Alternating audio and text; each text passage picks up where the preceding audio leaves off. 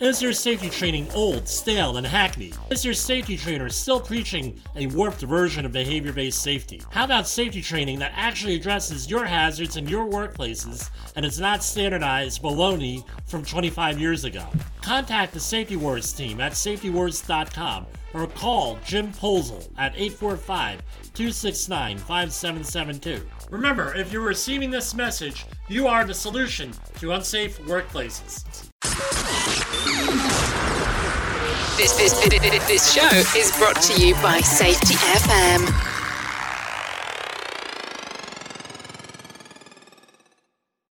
Warning the following broadcast contains adult language, adult content, frank safety discussions, and stories that might sound unbelievable. But believe me, every one of those stories is true. We didn't start the safety war, but we are going to fight to win it. For our families, for our communities, for our workplaces, and for our lives. Today we speak with Imogene Salva, author of One Star Away. It's the story of her family's struggle in World War II. Her family's story is parallel to my family's story.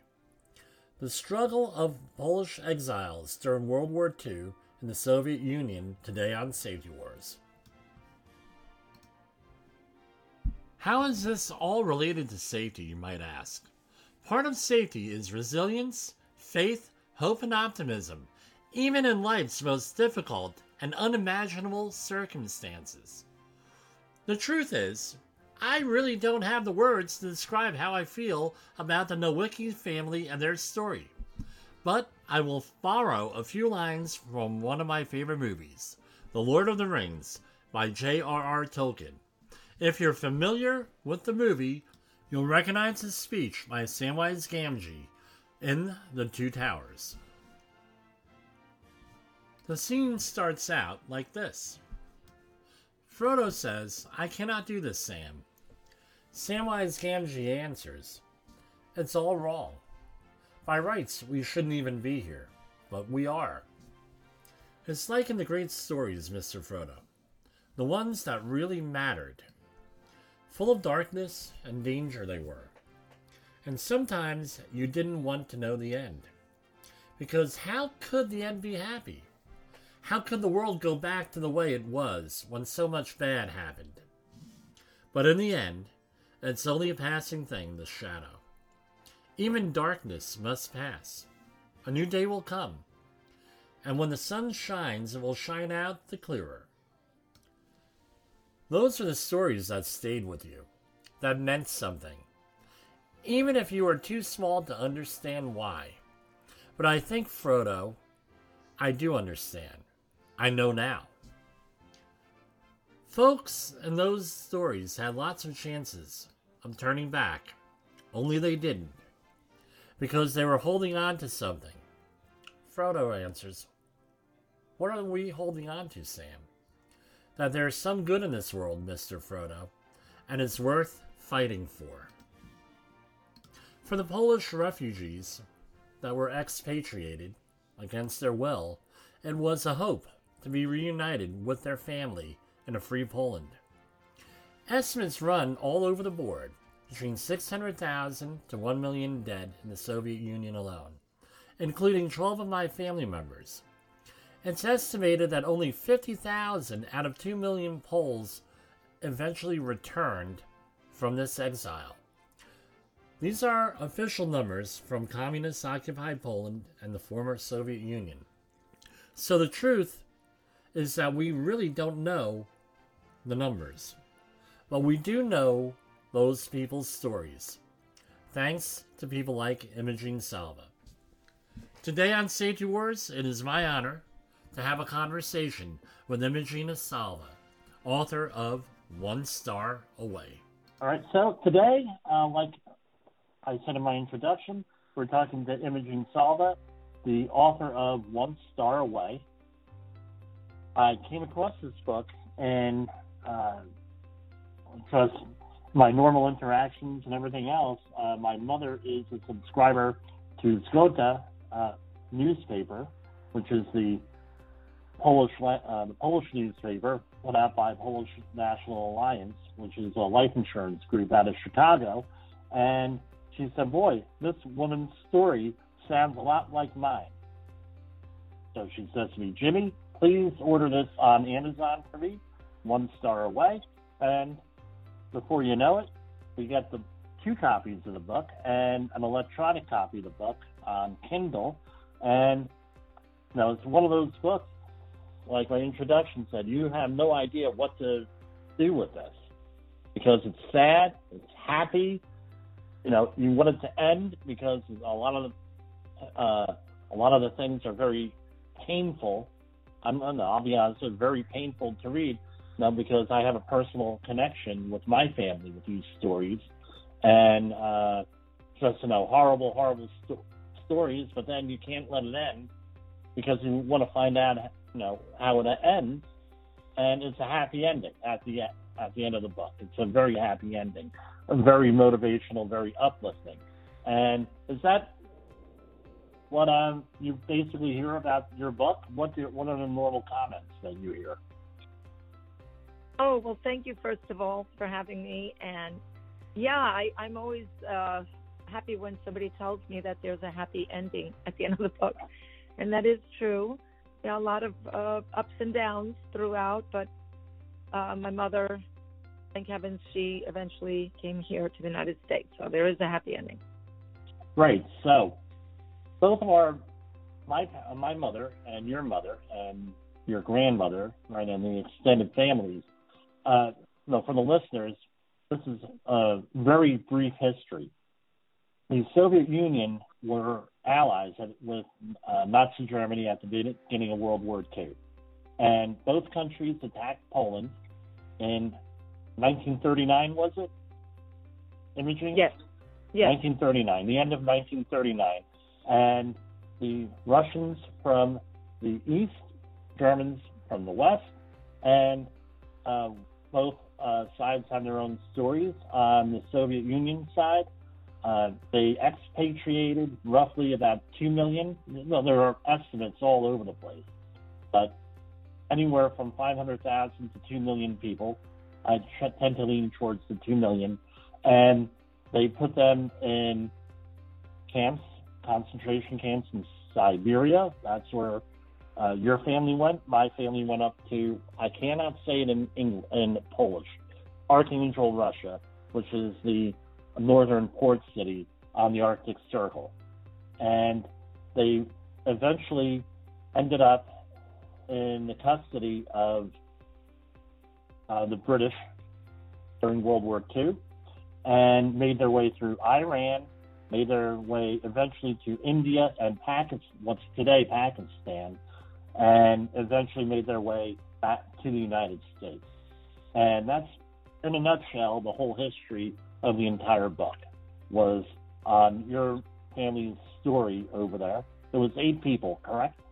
Started out with eight people. Uh, unfortunately, didn't end with eight people. Uh, on my side of the family, it started with 12 people, and they ended up with three people. So, uh, coming out of the camps. So uh, it was just a very horrible story. So, Imogene, what really inspired you to write this story? Uh, I was inspired by the true stories my mother told me of her childhood.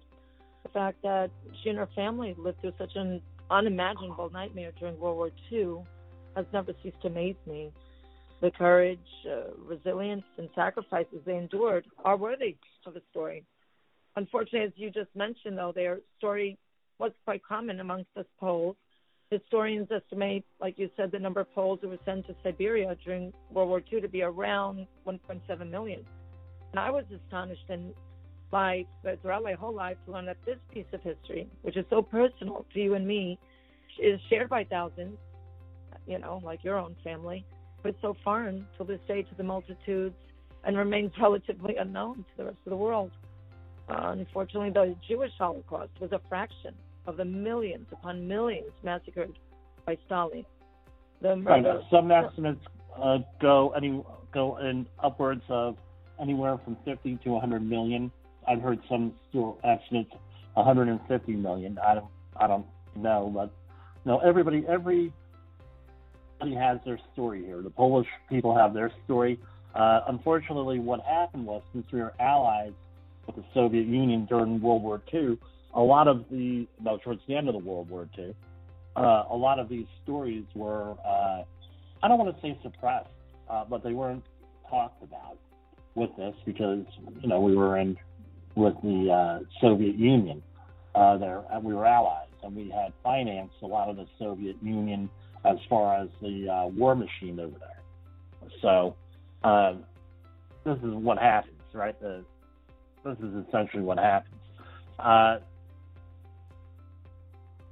So, the book starts out with a very controversial figure, the Shah of Iran.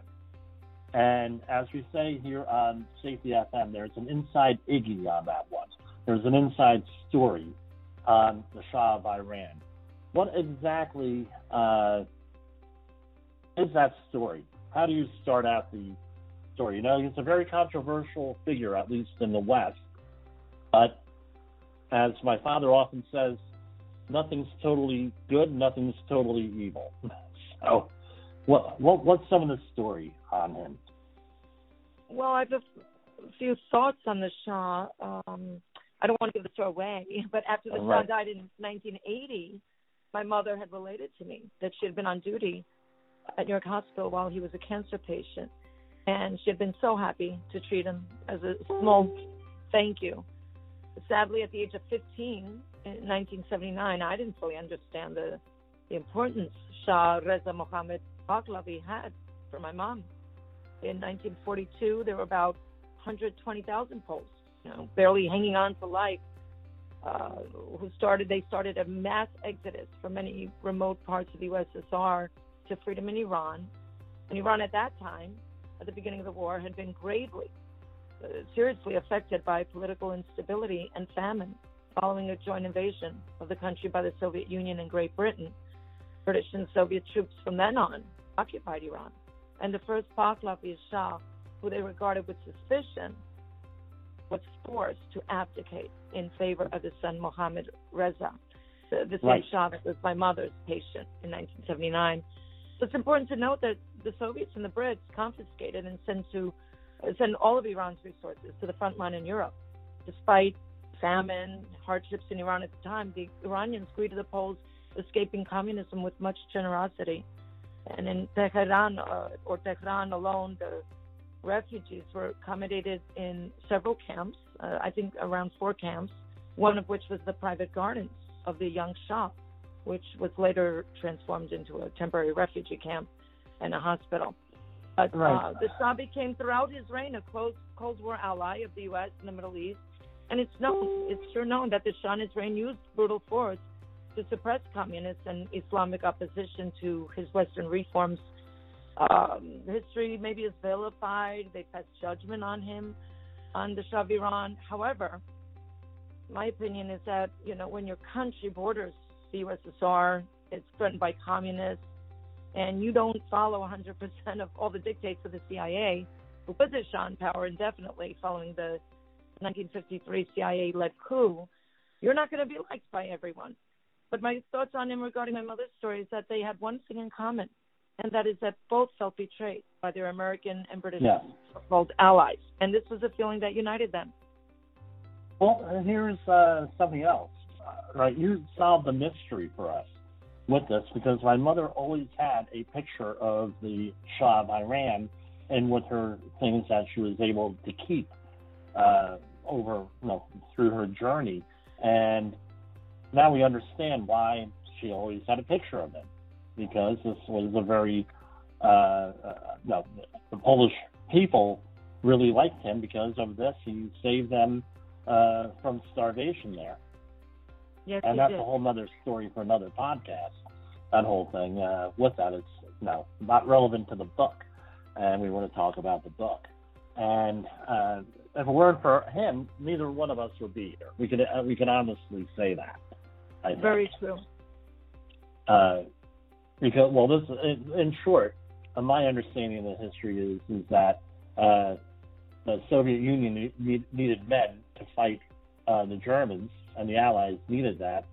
They decided to create a Polish army out of the refugees, out of the expatriates in uh, and uh, from Poland. And what ended up happening was uh, uh, the Allies only wanted the men. What ended up happening was they took everybody. So General Anders took everybody, and now you have 120,000 people plus sitting over at in the Caspian Sea. Now, what are you going to do? Now you have a refugee issue. That's when they were taken over into uh, Tehran at that point, Tehran. So uh, that's uh, basically what happened. Now, part of the reason why we're having this interview is not only to relive history as a historical thing, but a lot of people are having problems today, remaining optimistic. All people have always had it with the COVID situation, and uh, there's serious mental health issues in this country for various reasons. And one of the things that I uh, like about this book is people are optimistic. People made it through horrible situations, and it's to give uh, it's to give people some hope with their own situation. That's all part of safety, right? Optimism. How did the families deported to Siberia keep so optimistic? Because there's a, a theme of optimism throughout the whole book. And there's some despair, but there's some optimism. How are they able to keep so optimistic on their situation and have hope? Well, I I don't think they were optimistic all the time. I think a, Right. a better word might be faith. As, as Catholics, they relied on their faith to carry them through the rough times, for sure. Knowing God was with them every step of their exile, from their arrest in Poland to the harsh Siberian conditions, starvation, illnesses, separation, etc. Faith was their pillar, and it is Poles' devotion to their Catholic faith, which has to a large extent molded our unbreakable spirit and has resurrected Poland from the ashes in her thousand-year history. And, and it was also true for my mom and her family. You know, when all around them was nothing but despair and darkness, their eyes saw light. And we know that only faith makes that possible, and faith in Christ makes it achievable. Absolutely. So, how, uh, what kind of lessons? Uh, no, I think you answered this question, but how, how do you apply the lessons from this story, from this history? Uh, the lessons learned in my mother's life, I believe, can be applied to anyone's life. Uh, we all face challenges, as you said. Uh, we all face adversities. So, do we respond in times of need with anger, bitterness, uh, resentment, or do we respond with love and forgiveness? For the Nowickis, we act and respond with great love. And love, contrary to what our modern society tells us, is not an emotion. Love is a decision to will the good of the other, no matter what. It is a responsible choice which takes courage and grace, especially when we're hurt or harmed by others. It's hard to love and forgive. The the bigger and more serious the offense, the harder it becomes. And and you and I know we can't do that on our own. But with God, Right. All things are possible. You know, it's we choose not to have any ill will toward our perpetrators. It's, and it's not about forgetting the offense committed. God gave us a memory. Not always does forgiveness mean reconciliation. And my mother wasn't reconciled with her land or the Russians after the war. But Right. forgiveness is about letting go and not wishing any misfortune on our offenders. And, and basically, the lesson is he who forgives prepares himself for peace and abundant graces. It's a choice that makes us appreciate the magnitude of God's mercy toward us.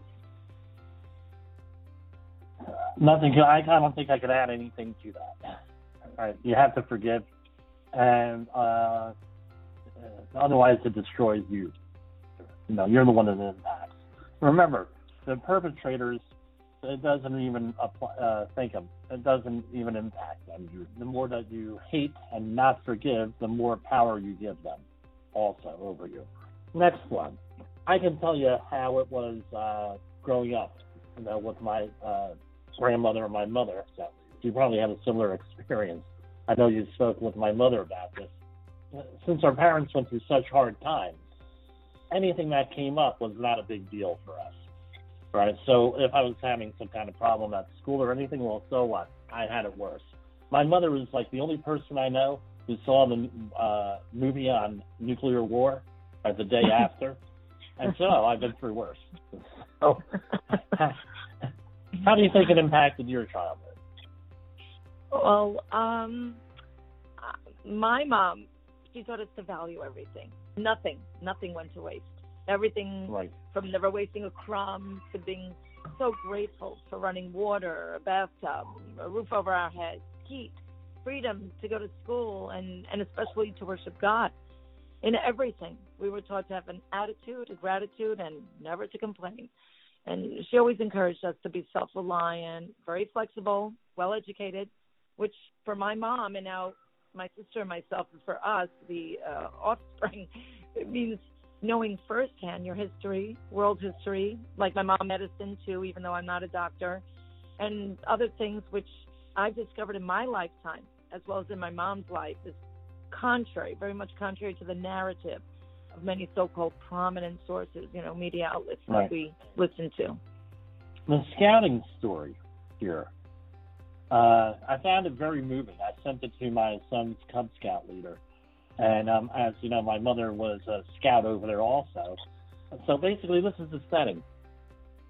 You have a bunch of children in these camps. You have to have something for the children to do. Survival skills, most of those kids, you, probably couldn't teach anything about survival skills but you could teach about camaraderie and all the other things that go into scouting. Uh, my mother has no, my mother has a picture of herself as a scout in the uniform and everything else uh, out there. So scouting takes up a big part of the story.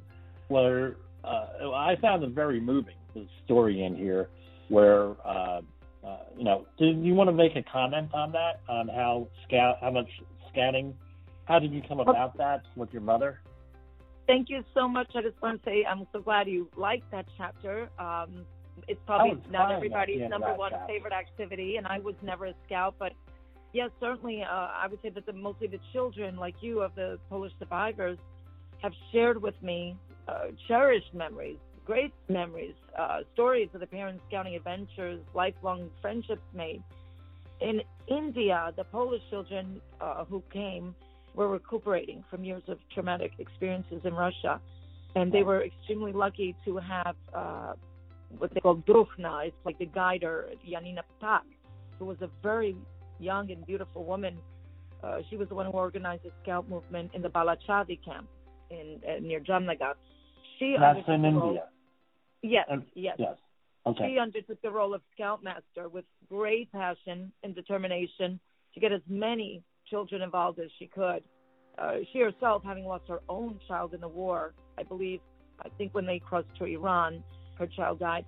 Uh, she knew firsthand how traumatized these children uh, were and that they needed to develop the skills you mentioned, like uh, courage, self reliance, resourcefulness, and, and that brotherhood.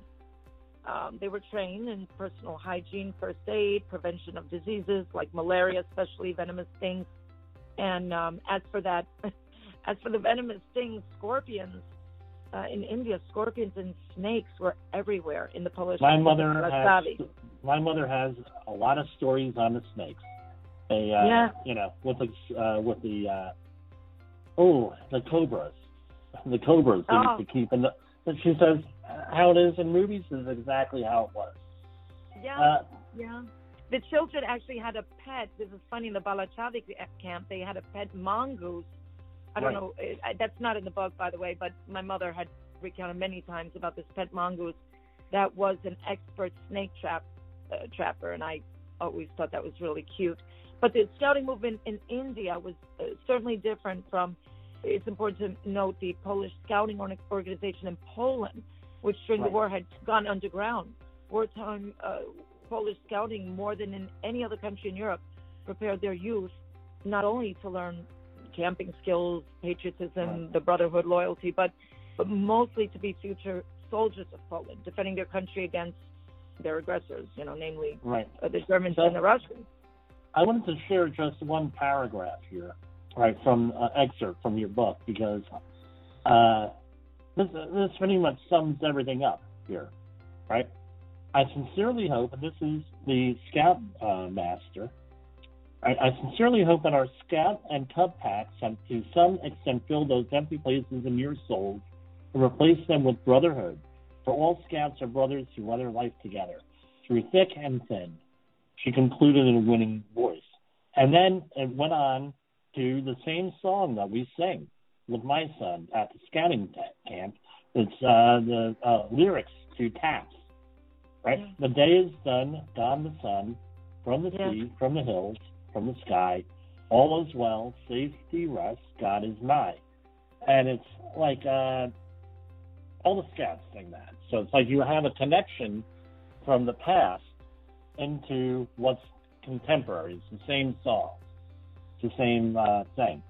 And uh, that's what really moved me, where this uh, was uh, much bigger. Scouting is much bigger than your little Cub Scout group in your church or in your synagogue or mosque or in your town. It's a much bigger movement, international uh, movement. Oh, yeah. And Oh, yeah. and I thought You know, it was really so- it's noteworthy that, um, as we were saying, you know, the patriotism is so beautiful.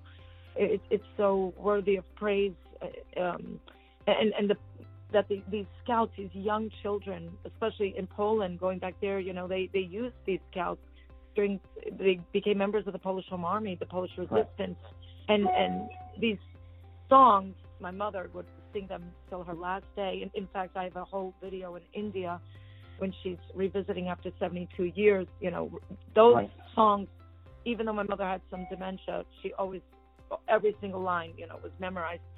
Um, but these, I always remember because it, it really uh, it shocked me when I was walking the streets of Warsaw the first time, you know, as a young child. I never, I was always in the southern part, but when I went to the capital and I saw the bullets in every building, and I was like, why? this times, early in the 70s, and I was like, yeah. why are these bullets like what what is this you know and my father would explain like oh this is where you know 100 scouts were killed. This is where 200 scouts were and i'm like what? You know hundreds which i didn't know of young scouts partook in the warsaw uprising and died Right. heroes. And some were captured and died in concentration camps. And and the most amazing stories of bravery are those of the polish scouts. And you know, my mother for that reason she loved Druhna Janina Ptak and she often she reminisced how the scouts would acquaint themselves with their exotic Indian terrain, the orientation hikes, trail hikes, Right. uh, when they'd be blindfolded, they'd be singing uh, during these campfires under the skylit uh, sky, the um, lit sky, and the uh, you know mysterious Indian moon. They spent many a long night under the sky singing these songs full of longing for their lost homeland. And and also it's important to note that the Maharaja, their benefactor, Jam Saheb, he personally saw to it that these children would remain Poles, learn about their culture, language, scouting, everything in Polish. And he actually built them a school and and he wanted them to be equipped so that one day they Yeah. could return to a free Poland. Yeah, so no, let me say this: history, no, has his uh, has is abundant with people making the right decisions at the right time when wrong decisions were a lot easier. Right. So, for example, in the uh, Jewish Holocaust, you have Oskar Schindler, right, who saved the German Jews and many others. Right. You mentioned the Maharaja. So, in this saga, for lack of a better word. I don't have the right words to describe this. No, that's my, me. I just don't have it. Right? The Maharaja, and you'll share his full name because I can't pronounce it, was one of those people here. So, why don't you talk about them? Can you talk about the Maharaja very uh, uh, briefly? So, basically, they were in Tehran and they moved to India. Uh, Balivada, was it? Or I forget the Um, name. So uh, from uh, Yes. Iran, yes, they uh, came in these army lorries, uh, like Right. army trucks, and they went through. Well, again, this was British colonial India, Right. so they stopped in Quetta, which is now in Pakistan. But at the time, uh, they had to stop because of the monsoon rains and things like Right. that. They eventually made it to the northwestern corner, um, which actually he's a huge hero. This man that you're talking about, the Maharaja Jam Saheb Digvijay Singh he at the time, if you wanted me to talk about him a little bit. Yes, go ahead. Uh, Okay. Yes. So yeah, he would be probably the biggest hero of this story. And uh, at the time of this story, he was the leader of the Chamber of Princes of India. He ruled Mhm. the Principality of Navanagar, uh, of which the capital is Jamnagar, presently called the state of Gujarat. It's no longer called the Navanagar. So it's the state of Gujarat, and that's kind of located in the northwest corner of India, bordering Pakistan. And you know, Jim, there are few coincidences in this life. So it happened that this same Jam Saheb, as a young boy and the future heir to the throne of Navanagar, he traveled all over the world with his famous uncle and adopted father, because his own father had died when he was a little boy. Um, so his uncle had been the Maharaja of the day, and he represented India at the League of Nations. In this way, the future Maharaja was introduced to Ignacy Paderewski, who was the president of Poland and a world-renowned pianist after World War One. Uh, after World War One, Right. between his uncle, the Maharaja of the day, and um, and Paderewski, there was a beautiful friendship which grew. And years later, by World War II, when now the young Maharaja, who is now the um, the leader of Navanagar, and again the leader of the Chamber of Princes of India, when he hears of the plight of these Polish children in you know dying in Russia, he influenced the other princes to sign an agreement to bring Polish orphans and half orphans to India and support them during their stay. And Jim, that is not just a mere coincidence. That is a providence of God. Right. Well, my favorite thing is is uh, the uh, Soviets wanted to take everybody back. There was talk about all the expatriates in Poland and our parents' situation to take them back. And you say you can't take them back. I'm going to adopt them all. yeah. Yes. I, I mean, how many people would have done that? That's a very well, that was a very novel solution, where you adopt Well- several thousand uh, children and say, well, now you can't take them back. They're members of my family. Well, the You know? communist officials, um, when already after the Tehran uh, conference and I believe it was November of 43, it was established already, you know, that even though in the West we don't hear about it, it was already established that Poland would be partitioned. The Soviet Right. Union would take, you know, 52% of Polish land. And in India, these children, you know, they were so scared of ever returning, obviously, Right. to you know Russia. I mean, uh, but they didn't know at the time the fate of their own native lands. Um, but these children, funny enough that you mentioned that, they the picture on the cover of the book, the picture of my Mhm. mom, and I'm sure you have a very similar picture because every child that lived in India has a similar picture like that, and it's obviously in black and white. And Right. I was like, well, when I met Wiesław Stypuła, also another author, uh, and a friend of my mother who went through that same experience, he explained to me that these pictures had been taken by Father Pluta, who was, again, like a father to all these thousand orphans. And he took them because he wanted to save them from being repatriated to communist, you know, Russia or Poland. Right. You know, that the communist officials was there to reclaim them, you know, saying that Right. they weren't yet 17 and they had the right to these children. And these poor, terrified, traumatized children. Um, in the meantime, the father had the idea that he was going to take a picture to show, okay, this is how they looked when they came, nothing but skin and bone, you know, hanging skin Right. on their bones, dying. Most of them didn't make it, and now look at them, healthy children, laughing. You know, they recovered from this trauma. I know my mother has a uh, professional photo right out of. Uh, uh, you just answered a question for me. There was a professional photo taken in uh, Tehran, right when they got off the ship, right, and everybody was skin and bones. And then they took several. I said, "Who has time to take these professional photographs?" you know, you're in a Right, refugee camp. They were they looked awfully nice. Uh, My mother said they were borrowed. Now that it answers that question for me, that they wanted to document how well they were being treated, and they just went and uh, they. I mean, these are wonderful photos uh, that my mother has. I was like, who had time to do this during a war? But they had it done. That explains that. It's amazing. Yeah. Yeah. So, uh, now I have a whole list of questions here. I got to backtrack a little bit. Throughout this whole book, there's a rock. You know, that is one of the centerpieces of this. What significance does that rock have? Because I tell you what, it was a very your grandmother was a very wise woman, where she set up set this up because not too many people would have thought of it. hmm So, want to describe the rocks?